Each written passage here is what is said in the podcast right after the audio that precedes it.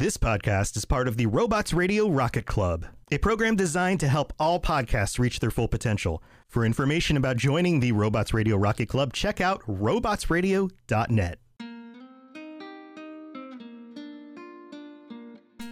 all you heroes and champions, crows, pirates, and inquisitors. Welcome to the Dragon Age Lorecast. I'm Shelby. And I'm Austin. And we are so excited to bring you this podcast. Every episode, we'll be talking about a different topic in the Dragon Age universe. From the Maker to Lyrium to Aravels, we will cover it all. There will be spoilers. And always remember, swooping is bad. Hi, Austin.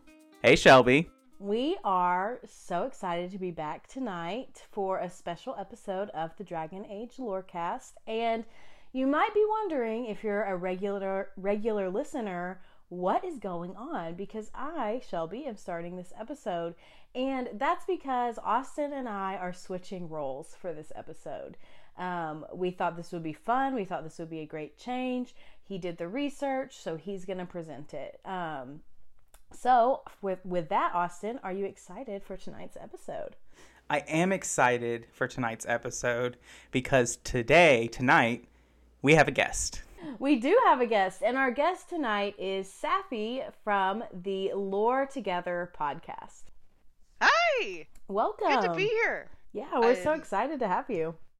Oh my gosh, I am so excited to be here and just geek out and with the love of Dragon Age that my husband tolerates from time to time for an episode or two here at Lore Together. So thank you so much for inviting me. I love it. Of course. All right, Austin, are you ready to tell them what our topic is today? I am, except one more thing, uh, Sappy. If you wouldn't mind, we ask all our guests this. Um, just how did you get into Dragon Age? Which game did you start with? And like, what hooked you from this for, to this series? I'll I'll try to keep this brief because this is it's kind of actually a saga. It's a funny story. So like soon after Mystic and I started dating, I like a year into dating because we were long distance because it was my last year of college. I came back to Chicago area, and he mentioned this game he really liked playing, which was Dragon Age Origins, and his laptop could run it at the time. And we were like, I was like, I want to play it, but I don't have a computer right now that can play it. So because we were both paranoid people who are like, I, I love this person, but also this is a laptop and I watch People's Court, signed a contract to borrow his laptop because we're just dorks like that. And I so I played the original Dragon Age Origins, and I actually, you know, started a playthrough. I think it was like a dwarf noblewoman. Um, and I never finished that playthrough just because I, I messed up some choices and Alistair hated me and I couldn't live with myself. Yeah. So...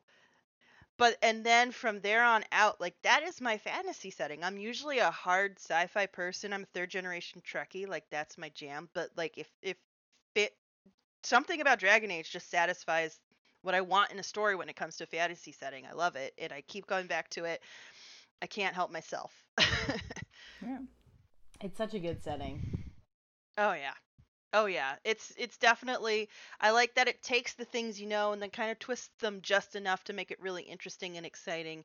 So you're not just like, like, yeah, there's some Tolkien tropes, but then they're like, yeah, but what if we did it like this so that, like, you know, the elves aren't always having the upper hand mm-hmm. and everything like that, you know, yep. Stuff like that. Yeah, definitely. Shelby actually lived in Chicago for three years up on the, no- we did. Oh, yeah, wow. On the north side. So a little connection there. Um, cool. Cool. We are we are currently on the north side near like the brown line okay. area. So yeah, yeah, cool. We lived off the purple line. Oh, there's nothing wrong with that. we. All right. Well, thank you for sharing. We always love to hear how people get into Dragon Age and all of that. And so our topic today is once a month, which we're a little behind. Because I know it's February, but for January, we, we're going to do a character deep dive, and that character is the one and only Sir Cullen Rutherford. And so, as Shelby normally does, I've got some fun facts. Um, so, my first fun fact is probably my favorite, and that is that Cullen is one of the few characters in the Dragon Age series that no matter what choice you make, will make an appearance in every Dragon Age game. They're like only on one hand that many characters mm-hmm. you can really say yeah. that about, I think. You know, a couple which come to mind, but I'm afraid to say them because I feel it might be spoilery. I don't know how spoilery. Oh, we, we have a spoiler spoilers. warning, so in our intro. The games oh, okay. are. I mean, Inquisition's Great. almost ten years old, so. Oh yeah, I forget. I forget. It's like, oh yeah, my hair's gray, and one of my favorite yes. games is over ten years old. Okay, so. but um, but yeah, other than like Cullen, I think like.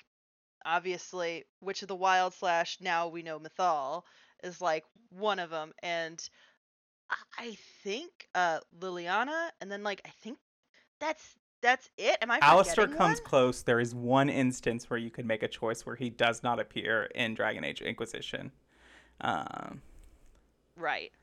And then, and did you did you say Tegan? Oh yeah, Tegan. Te- if you count D L Cs. No.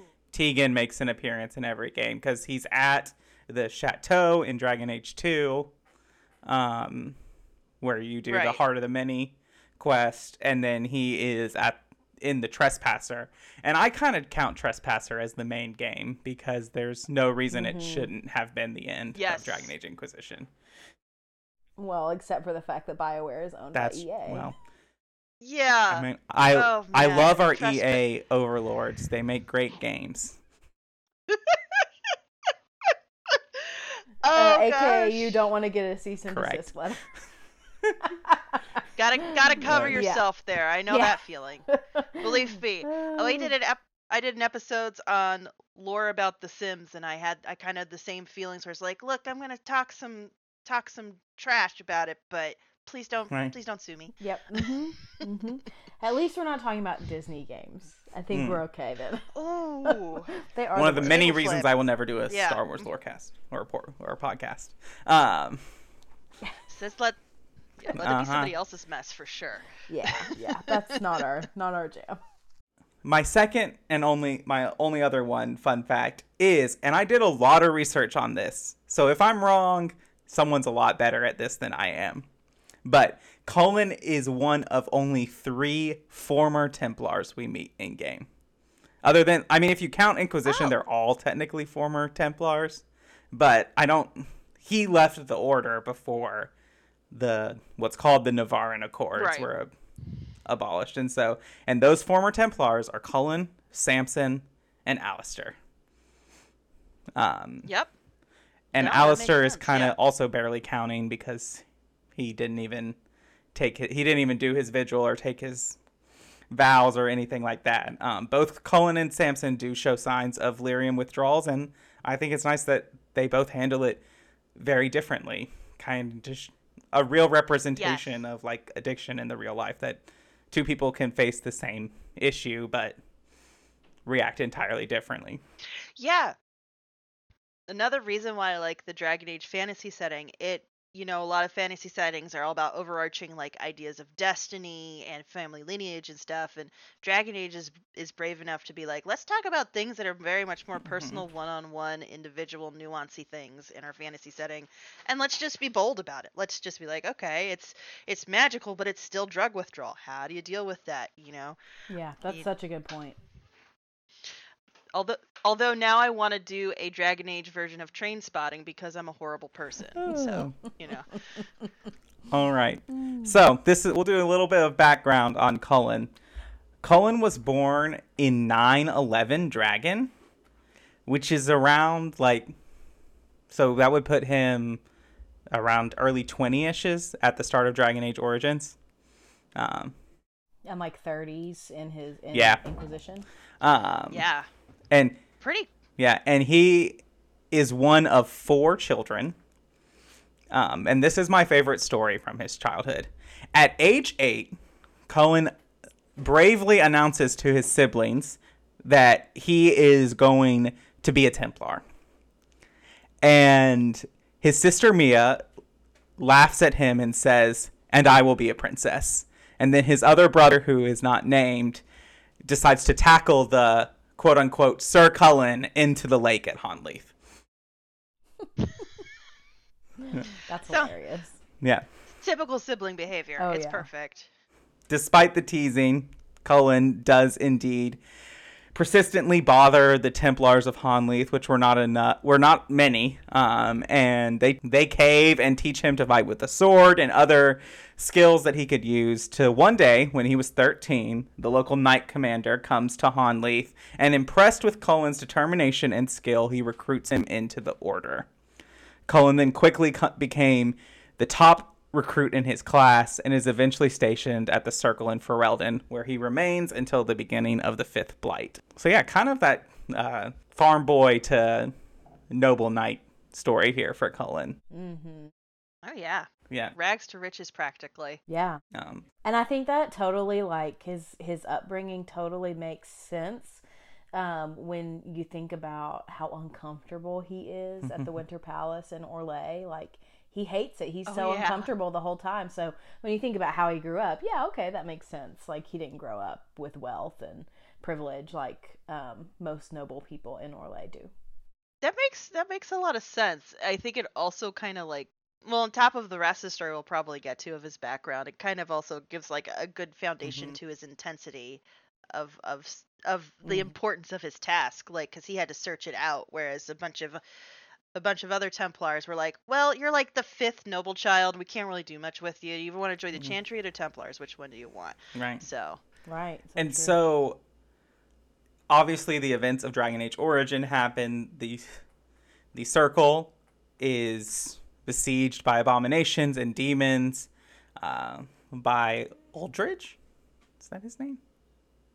Uldred, I think. Uldred. He yeah. comes back from Ostagar and basically decides, screw the Circle, forget this. And he summons a sloth demon, which then summons other demons. And during that time, Cullen is imprisoned in, or does he, he is imprisoned in this magical cage and is tormented by demons. And it's really traumatic for him. And he unfortunately does not handle that well. And he proposes to, if you haven't played it, he proposes to the hero of Ferelden at the time to kill all the mages up there, and you can agree or not agree, but if you save the mages, Cullen is demanding that they be executed because you never know what um, could happen with the abominations, and you can either refuse or deny that. Um, if all the mages survive and Greagoir Greagoir is still in charge of the Circle, Cullen is then sent to Greenleaf by Greagoir, which is another small town in Ferel- Ferelden, to the Chantry to, to quote Greagoir, level himself out. So he spends a couple years there, and then by, you know, the first year of Dragon Age two, we find Cullen and we meet him in Kirkwall, where he has been promoted to Knight Captain, which is like a step below, if you remember from our Templar episode, a step below the Knight Commander. Um, so he's kind of second in command to Meredith, where he plays an active role in the champion's role in the Circle. And eventually, if you side with the Templars a little too late, opposes Meredith in the act of annulment. Yeah, I, I really liked that you guys brought up in the Templar episode. It's like, wh- why did he...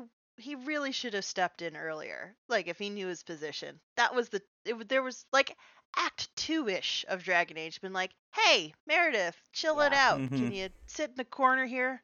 You know, maybe take a bubble bath, have a spa day, you know, take a tip from Vivian, take care yeah. of yourself. And then we'll, we'll, we'll figure out what's going on. From- yeah, totally. And I guess I'm kind of confused on the timeline. Austin, maybe you can give us some more info. Like, so does he appear, I guess, Act one, Act one of D A two, does, you do get into the city, and it ends with going into the Deep Roads, right?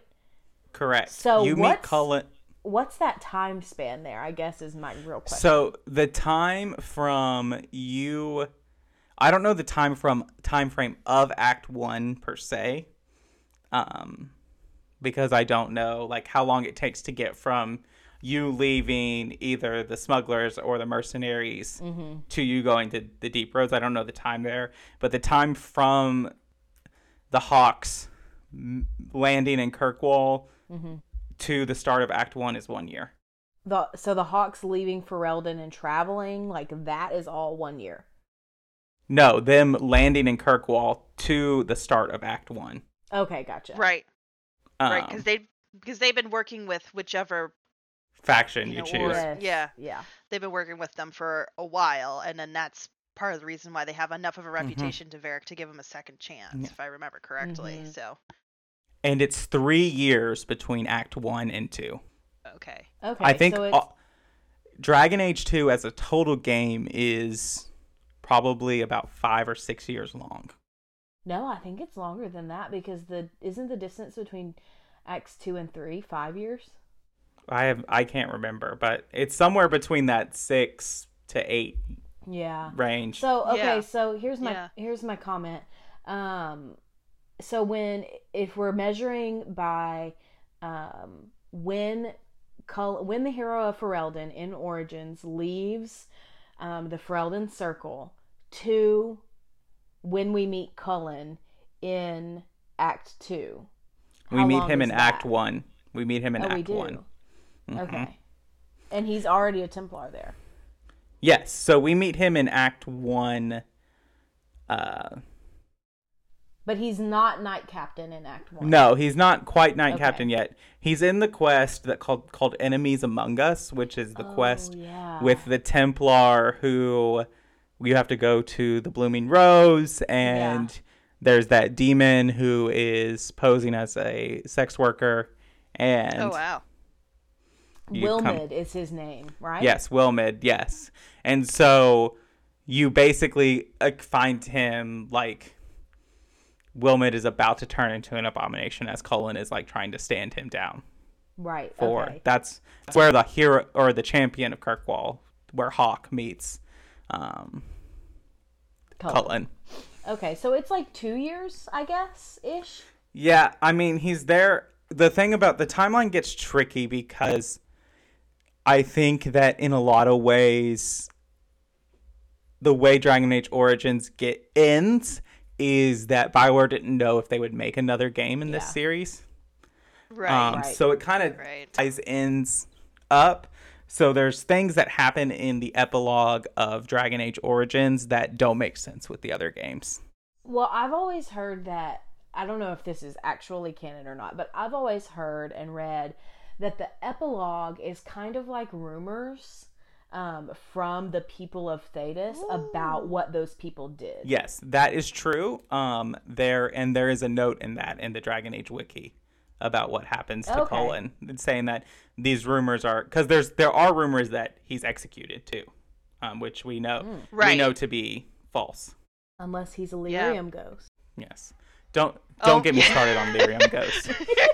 Okay, I won't. Um, Anyway, I I want I want that to be my answer to everything now. Lyrium yes. Ghost. I think this is an important moment of Cullen's like progression of where he goes, because you when we meet him in Dragon Age two with Hawk, I'm sure that there's a lot of people who played Dragon Age two who didn't even really remember Cullen. Right. Yeah. Because he's such a quick character, and you remember you remember Irving and Greagoir a little more because they're the ones you deal with. Um, right. And he also looks very different from game to game. Yes. Um, yes. Reaching the peak of his attractiveness in Dragon Age Inquisition. Um, yes, one hundred percent. Yes. one hundred percent. Yes. Had had to yes. acknowledge that at least once in this episode. Oh, yeah. But just that kind of, he starts in when we meet him, you can still see the trauma of what happened to him in the Ferelden Circle. He is terrified of mages. And whether that, that justifies his actions... I can't say because I haven't experienced something like Cullen has. Um, right. But they but then you progress, and I think it's it's by knowing the champion of Kirkwall, especially if Hawk is a mage, that he comes to realize that mages can be good people. Um, mm-hmm. And there's a really good quote that he says in If You Side with the Templars, which I've only done like once or twice. He said, you capture mages after you're doing that, and uh, Meredith's like executing them or whatever. And Cullen basically says the right of the annulment made sense in Ferelden, and even then we left mages alive. Mm. Um, right, right. And he says this doesn't make sense, and it's kind of the start. Uh, there are starts in Act Three of Cullen like saying like, okay, this is a little crazy, and like you can bring his, um, you can bring kind of the whole tranquil solution and all these quests to Cullen, and he starts to kind of like say like, oh, okay. But there definitely is that moment where he doesn't act fast enough, and I really think he does end up regretting a lot of that, um, and that is one of the reasons that he does end up leaving the Templar Order. But the real final thing that leaves the Templar Order is, I love this story, so from the world of Thedas, this is what it says. It says, Seeker Cassandra Pentaghast walks into Cullen's office, sits down, and lays out everything to him, saying that they need him to come and command the forces, and this is a chance to do right, and all of that. And she leaves with out with the last word of like, the choice is yours. And she leaves his office, and then Cullen gets up and leaves and goes with the Inquisition. Yeah. And then we're at the events of Inquisition. Woo! Where Cullen actually starts to kind of matter yes. at yes. this point, you know? He's no longer set dressing or like playing mm-hmm. on the themes. He's an actual fully realized character. I feel like that's when we start to really know him. Yeah, I agree. I feel like he doesn't really become like, this sounds bad, but I feel like he doesn't really become a person until Inquisition. And like what I mean by that is that he doesn't actually have motivations or desires right. or, you know, I mean, he has flaws, but he doesn't really have a personality until Inquisition. Um, that's a- Yeah, that's a really good point, Shelby, because it's kind of like in Origins and Dragon Age two, he's kind of there to show kind of like the moral choices that you mm-hmm. as a player are, are playing with. He's kind of there to be like, here's the theme, and like mm-hmm. hit, like almost Brechtian, like hit you over the head with a hammer of what the theme is. And then by by Inquisition, it's like, here is a person who happens to exist in this world where all this stuff happens to be true, and they are, you know, and then you're you're experiencing like him recovering as a victim of trauma, recovering as an addict delirium, you know, leading everything, uh, even in the middle of the game, acknowledging like some of his flaws with like how he relates to his family. And so, speaking of Inquisition, that is where Cullen makes some of his most meaningful impacts. If you side with the mages, um, it is Cullen who leads the hunt for Samson. It is him who organizes that. Um, if you enact judgment, sit in judgment on any Templar character, it is Cullen, not Josephine, who oversees that judgment. And these are just fun, funny quotes that happen at the war table. Um, if you are a, a woman mage, warden, and you romanced Leliana, this conversation happens, because Cullen would have known you. So Cullen says, so you and uh, Leliana, yes. Cullen, was she, I mean, did she ever? Leliana, are you asking for details? Cullen, I, uh, no, that would be uh, inappropriate.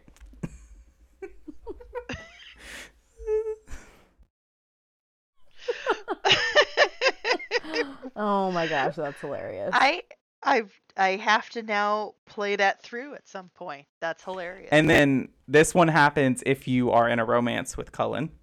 Uh, Cullen says, Inquisitor, we were, Leliana, eagerly awaiting your presence. Some of us more than others.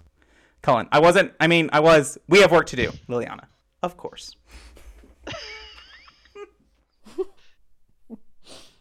It's always oh Leliana.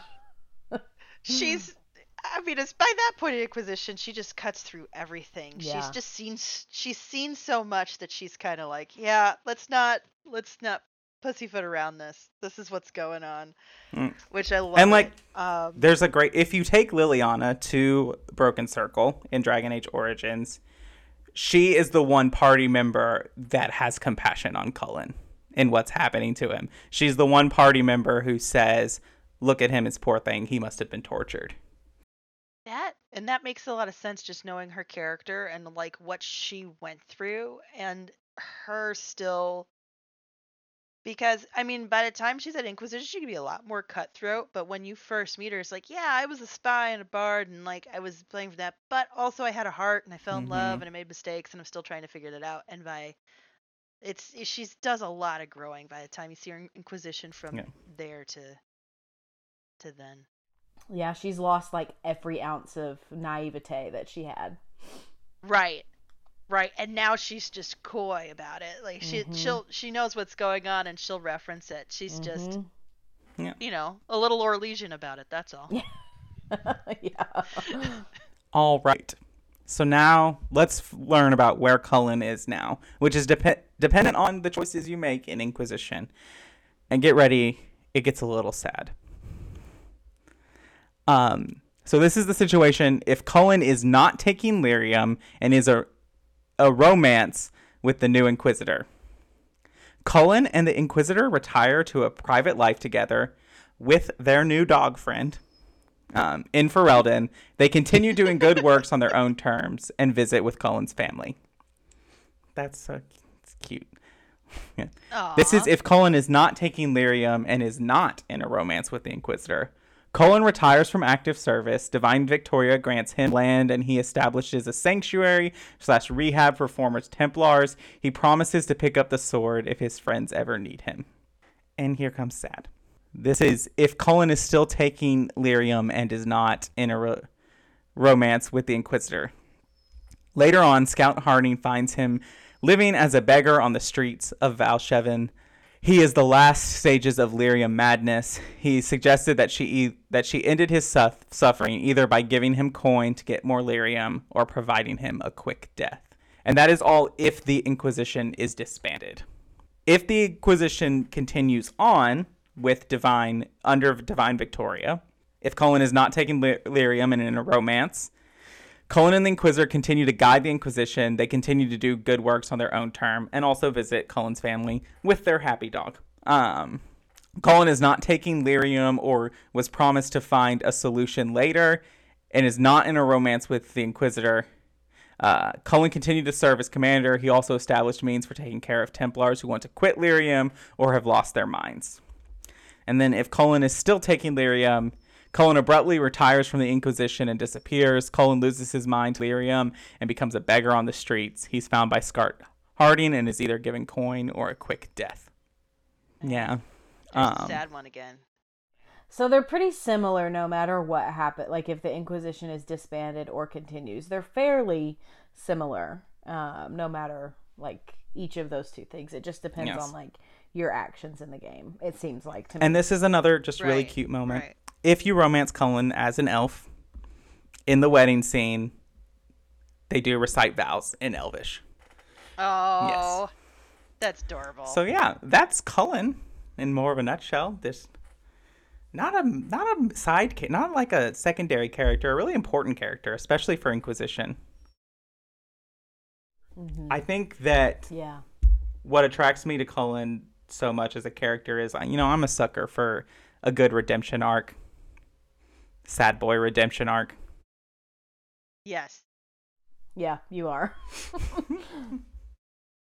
And I will say, like, for me, Cullen is my Inquisitor's canon romance. And it's real. If you know me well, like, in real life, that's surprising. Like, I don't usually go for the white boy of the month. Like, that's not my jam. So when I first started playing Inquisition, you know, years or two years ago, however long it was, um, I was surprised that, like, that's the character, that's the romance that um, I was more attracted to in the beginning. Um, but now looking back, it kind of does make sense because his story is like a redemption arc. Um, it is this kind of like introspective looking at yourself and like trying to fix yourself. It's almost like you're getting therapy. Um, I don't know if that exists in the Dragon Age universe, but like he's trying to better himself. Um, so I do really appreciate that about Cullen.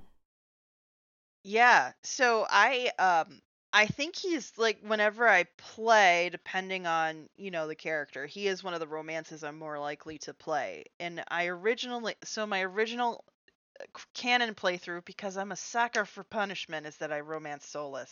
Yeah. Uh, yeah. I, but I, and like speaking on like the game being more than ten years old, I think part of it was that I was really at the time into those stories of, you know, the stereotypical, like the man you have to save, mm-hmm. and wasn't feeling the Blackwall setup for that one. That was just not for me, but Solas seemed like that guy. And now that we see what's going, one, we know where that's going.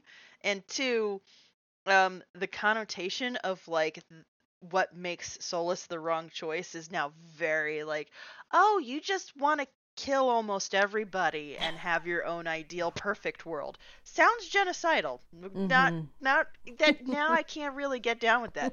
So like playing again, I actually, when I did a playthrough once, I, I, I did a, a hoity. I don't know if we can curse in this podcast, so yeah, you I will. Okay, so uh, what you know, my next playthrough, I did one um called the the bitch Quisitor, where she was like a snooty noble, ma- like um best army friends free with marches Vivian. Lady. Yeah, absolutely best friends with Vivian. All about Herald of Andraste. Very much like just unaware of like how she just didn't care about anything else, and. She romanced Cullen, and is, and I think that was my favorite part of that playthrough, because, you know, it's the, you're then with a guy who's like, I'm doing the work, I appreciate your help, but I know it's that I have to do the work on myself. And as I've gotten older and more mature, not that I wasn't mature ten years ago, but I think, you know, I mean, like my, my preference, my taste in what romances I would do in a video game have changed. Um, so I... I he's now I think one more of the ones like if I was gonna just do a regular playthrough just for funsies, like I would more likely choose Cullen over most of the other options there. Mm, yeah, and I think a lot of the like maybe not replayability, but one reason for me at least that I am drawn back to Cullen's romance is that. You get a wedding in Trespasser, yes. and that's so cute. And I it's think adorable. Sarah's romance is the only other one that gets a wedding. Um, which, yeah, that sucks. I think it's Cullen, and then the only other one is yeah, is Sarah. Yeah, if you romance her. So everybody else, there's just some reason why you can't do it one way or another. I mean, yeah. like if you're. If you were really dumb, like my first playthrough, there is just no way you're ever getting back with. yeah, yeah. Or, you know, some of you get dumped because your your player, your romance becomes divine. She doesn't dump yes. you. It's so heartbreaking. That's, that's a tough no, one. No, you can say um, that you're basically, the epilogue yeah, basically says you're like, you have hidden romance. Okay, okay, okay. But you don't get to get married. You don't get to have kids. You don't get to, like, live yeah, together. You don't get any of that. Like, that's kind of like the Harden Alistair choice in Origins, where he gets he's king and he marries Honora, but because you've hardened him, he's like, but I, I mean, do you want to be my booty call? I get to have a booty call as king, yeah. right? Like, that's... it. Not necessarily as, like... I don't know, depressing as that, but still, it it it's it's not the same. I mean, yeah. and it's not like the other romances aren't any good. Like I'm I'm currently going through a Qunari Mage one where I'm going to romance Iron Bull, um, part partly because also when I was a teenager, I had the biggest crush on Freddie Prinze Junior Yeah. This is the oh, closest yeah. I'm ever gonna get. So here we are. mm-hmm. Because Mass Effect won't let you romance James Vega. No, we, really, they, I didn't know that. Yeah. Well, there is there there, there there's like a one night stand that can happen in basically if you haven't romanced anyone in Mass Effect three by the time you do the Citadel party, you can have an affair with James, but I don't it's like that. super I sketchy. Don't like that. Yeah. It's super sketchy. I don't yeah, like that. I um, I think they were they it's funny because like Mystic and I were talking about it how it, I think actually the we were guests on the Boss Rush podcast, and we talked about how some of the lines are kind of flirty when Jennifer McHale says them. Mm-hmm. And I think there was an idea about a romance before, but be- I think some of the other writers probably came in and be like, yeah, so Shepard's more of a mentor, and that's kind of sketch. Can we not do that? And and so the tone of how McHale says some of the lines still feels kind of flirty, But but it doesn't really materialize to anything. Unless, and then who's playing all three games and not finding somebody they want to romance before they get a chance to be with Vega? Right, like, how? Right. How? Yes. Fane, Fane romancers. Fane romancers. Oh, oh, that's Fane. sad. That's oh. sad. I, I can't. Oh, I can't. We got to move on. Uh, this is not the Mass oh. Effect Lorecast. Okay. I'm going to cry. Okay. We'll do a special episode another time, I'm sure. Yes. And then that, that's the one Mystic will be like, okay, I have to be in on that one. So, um, yeah. What were we talking about? What we like, what we love about. Oh, Iron oh, Bull. Yeah. Iron Bull. Cullen. That's what we were talking about. Yeah. Can you romance Iron Bull if you sacrifice the Chargers? Yes. I think, yes. I think it just messes that, up. That is heartbreaking. Yeah. yeah. But I think it, it, is. it messes it messes up the Trespasser ending, I think, is what happens, though. Because he, you know, he still ends up leaving. So it it's... Yeah. Yeah. It's, it's so sad. So Bull dumps you. Cassandra, if she becomes divine, dumps you. Um... Yeah, I don't know. I think Bull only dumps you if you sacrifice the Charges. You don't sacrifice the Charges. Right, right. That's around. true. That's true. That's yeah. true. Which, um, yeah. Blackwall. What is Blackwall? Good old Blackwall, bro. Um, it depends on what you decide to do in his oh, reveal. Yeah. Yeah, see, there's Fair. too many variables um, on some of them. Yeah. Solas leaves Not you. Always. Always. Forever alone. Just, God, just, can you imagine? Um, like, just I just want to. I know this is a tangent, but like, imagine being a Solas mancer. And I haven't finished my Solas romance playthrough, so I haven't gotten to this point yet. But like, I can't imagine how heartbreaking it would be when you finally defeat Corypheus, and you're like, "Yes, oh my God, this is amazing. We've finally done it." And then he just leaves you. Like, that's so sad. Oh, it's worse than th- I don't know if how much I would spoil it for you, Shelby, but it's worse than that. I'm, I'm it's, sad. It's he breaks up before you get to Corypheus. Oh, that's and horrible. It's so hard. It I, the first time I played it, because I didn't have any spoilers, I spoiled the game for myself, being like, "What did I do wrong? How did I lose Solas? I have to fix this." And then oh. I found out that's. Oh. And then I I spoiled, you know, no. why he has to end up right. breaking up with you anyway. Um, and then Trespasser came out, and I was like, "I will, I will get him." Oh no, no. you will not. No, I. Um, oh man. So my my canon, uh, my canon Solavellan Hell playthrough is is my character desperately for all the wrong reasons being like, I will save and redeem him. Like it's just it's tragic, tragic mm-hmm. little elf mage girl. I can't. I, yeah. So this. But s- s- yeah, Sarah and Josephine end up happy. And Cullen. That's true. And Cullen. And yeah. Cullen. Yeah. So they... well, Cullen, you get the happy, you get a wedding yeah. and a dog. Uh, and a dog, yeah. Yeah, you're the only one that gets the dog. So Cullen Mancers yeah. are definitely superior, for sure. Right. Yes. Right. Um, I think that, like, I was surprised when I started Inquisition and they had Cullen as a player in there. I was like, oh, this is interesting. I was like, are they just going to give him a bigger role each game? Right. Turns right. out he is the Maker in Dragon Age four. You know, no big deal. Yes. Oh, so many fan theories. Oh my God. Um, so is there but, anything? Oh, go ahead. Go ahead. I was just going to say, I really did appreciate that the, the how much they were willing to evolve. Because it, it, it actually makes sense with everything he's gone through. As you said, the redemption arc. And it, it didn't feel like too much of a stretch to me. I don't know how other players feel about it, but when you you talk to Cullen and you realize his background and you see why he was good for the Inquisition, it's like, oh, this this is actually pretty logical in a storytelling front. And it's really nice that we were able to do it with a character that, if you're paying attention, you've seen through all of the games. Yeah, I definitely agree with that. Um, and for me, I think... I do think that his redemption arc is more powerful if you do romance him, just because I think he shares a little bit more of that um, with you if you're if you're in a relationship with him, um, especially like some of his thoughts about like if you are a mage romancing him, coming to terms with that and all of that kind of stuff. Um, so right. I think it's a little bit more powerful that way.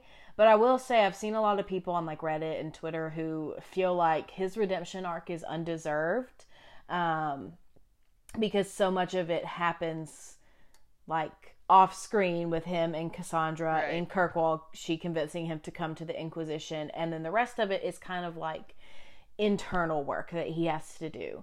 And I don't necessarily agree with that take. I understand it, and I definitely like have empathy for that view. Uh, but for me, I think so much of redemption is internal, and it's really hard to separate that from any external work you might do. Because then if if your redemption arc is totally external, then it seems like it's all for show to me. Right. right. Yeah. Um. I actually watched a video on mm-hmm. while doing research on redemption arcs, because one of them was comparing um, Zuko's Redem- Zuko and Avatar to Kylo Ren, and why they Ooh. have similar themes, but one feels in the in the video person's opinions, one feels that the other has more weight and plausibility than the other. And he basically laid out that redemption arcs need two things. They need a relatable reason for why someone does bad things. Mm-hmm. Um, so like with Zuko, it's his desire to earn honor with his family, return to his father, go back to his home. Like there are right. relatable things, like a troubled parent, and like Zuko's a teenager. Like these are all right. things that relate to that. And like Cullen has that too. He's tortured by demons, and like you might not have an agree with him, but you can't say that like his fear and anxiety and every this thing about mages is unfounded. Um, yeah. And the other thing they need is the character needs a change of worldview.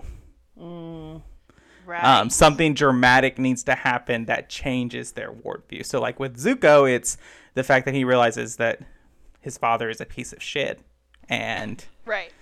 he doesn't need him. And with Cullen, it's the whole thing in Kirkwall and him turning against Meredith. And there's this moment of him, his worldview changing and him acting because of it. And so that's that's why I would say his redemption does work, because it contains these elements.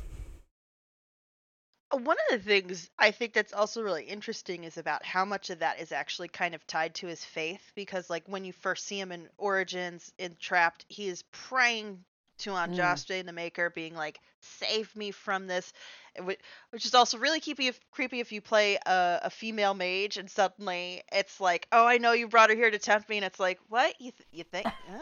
You think? Of- Ooh, yeah. You think about me? Weird. But, um... and it's interesting that even though his worldview changes, his faith remains the same. Mm. Like, he still is very much an Andrastian Ferelden.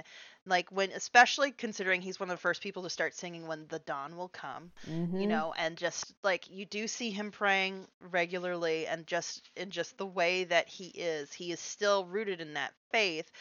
But it's very it, interesting that he decides that, like, the mage thing might be a little bit too much.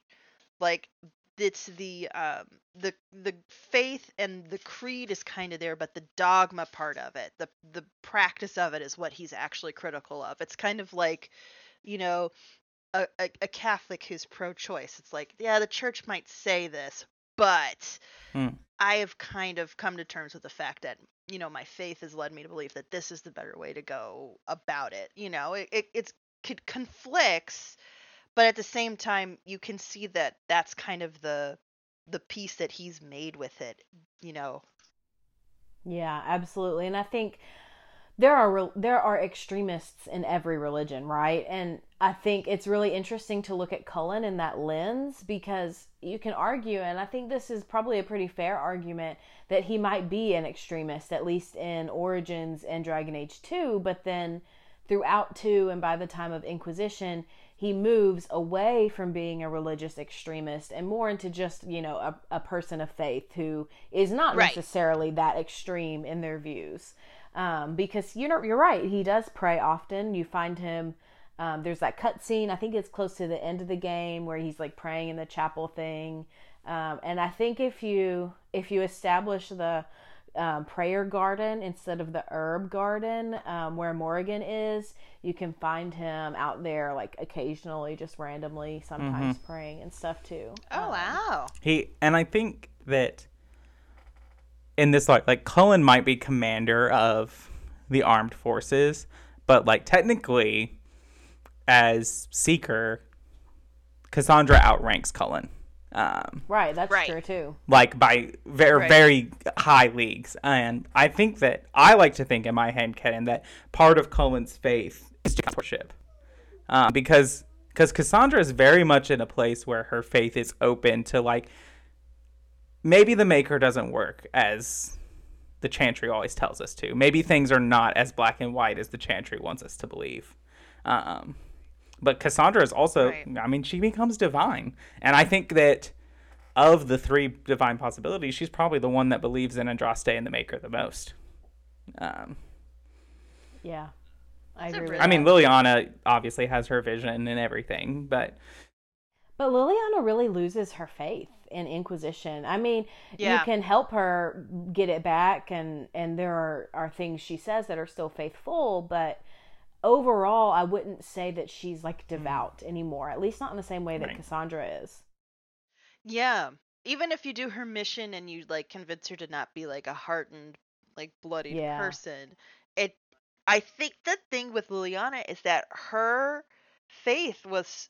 was so rooted in the, like, the structure of the Chantry is what's going to save people.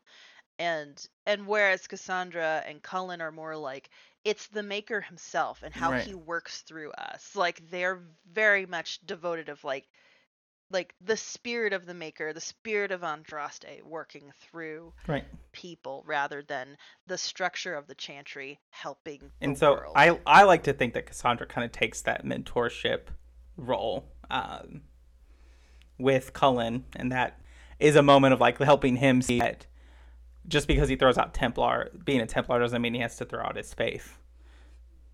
Um, which for someone with, like Cullen, who faith is important, that's probably a big key in his redemption and his own, like, keeping his sanity. And, and for a person who's been at least training with and becoming a Templar for over half of his life by this point, like, right. that's hard. That is so hard. I can't, I don't think there's anything that I've done in my life for half of it that I've walked away from. Um, so I can't imagine how hard that would be. That's a really good point. Like, I'm trying to think of anything that I have similarly. And there are things I walked away from that I invested years in, but I don't think half of my life. Right, I right. don't, I think, you know, like, there's the stuff that as you be, and, like, of course, then you have to think of it, like, how much of it carries through to an adult, because mm-hmm. he started being a Templar very young. He gains a lot of, um, uh, sorry, I've heard moniker. He gains a lot of experience at a very young mm-hmm. age. He gains a lot of responsibility at a young age, if you think about, about it. And then by the time, like, we're meeting him and what he's, he's, how old is he then? Like, he's born nine eleven, nine forty is Dragon Age Inquisition. So what, he's twenty-nine? Mm-hmm. Right, twenty-nine. Right around thirty. I mean, like, he's, like, already at, like, maturity level mm-hmm. midlife crisis. And mm-hmm. and he's he's not even almost thirty. Like, he's, right. by the time you end Trespasser, he's thirty-two? Like, what? Right, right. It's a lot. It kind of yeah. speaks, it kind of speaks to ev- how much all the stuff, including the trauma that he went through, kind of changes him and shapes him and kind of forces him to grow up. Mm. Yeah. And, like, I wonder, because you're right, that is such a midlife crisis moment for him. And so I wonder, like, what is the lifespan on a Templar? I didn't find any mm-hmm. of this info in our Templar research. Um, but I know, like, in Origins, when you go to Denarum, you can't go inside the Chantry. There are the two Templars standing there, and one of them is older, and he's, like, Lyrium addled and has lost his mind. Um, right. But we don't know how old he is, so it makes me wonder if it's similar to Grey Wardens in that they have a really young life expectancy because of the Lyrium. Um, and so, so, like, would this mm-hmm. be the midlife? Origins like, is not a midlife. Good judge of age, though, because Wynn's supposed to be like thirty. I know, I know. No, she's supposed to be like forty-five, and she looks like yeah. she's pushing seventy. Right. and then and then Cullen is supposed to be freaking nineteen, and he looks like he's forty-five. Well, it makes I guess they're yeah. going for, like, you yeah. know, fantasy setting. Life expectancy was smaller, so, like. I mean, it was, but right, also right. Oh, it wasn't. Who knows? You know what I mean? I Who knows know. what really right. things? But yeah. Yeah. You could just blame it on the mm-hmm. potato graphics and just call it a day that's, on that that's one. That's accurate. Like... Yep. Um, I was gonna ask y'all: is there anything we dislike about Cullen? I don't. I don't like when he throws the lyrium jar at me. That's fair. Oh yeah, that's, that's totally fair. fair. um, I was gonna say that I don't like his voice actor. Oh well, that's true. I don't. I don't think Cullen would like his voice actor. That's accurate. Well, if we don't have anything else about Cullen, um, Safi, can you tell us where our listeners can find you guys? Yeah, so Lore Together is should be on all of the ways that you can get your podcast. Um, you can reach out to us um, on Twitter at Lore Together. We also have our Instagram at Lore Together. If you ever want to email us directly, lore together at gmail dot com. And we also have a Patreon. If you if you end up liking us enough, we would love your support. Patreon dot com slash lore together. So if you like having like a a you know a bi-weekly different dose of some crazy video game storytelling, we would love to have you listen to us and you know join us on the Boss Rush uh network Discord, where I finally got Mystic to join, and now we're we're there nerding it up with all the other fellow gamers, having a good time. Great, thank you so much, um and thank y'all all for joining us on this week's episode of the Dragon Age Lorecast.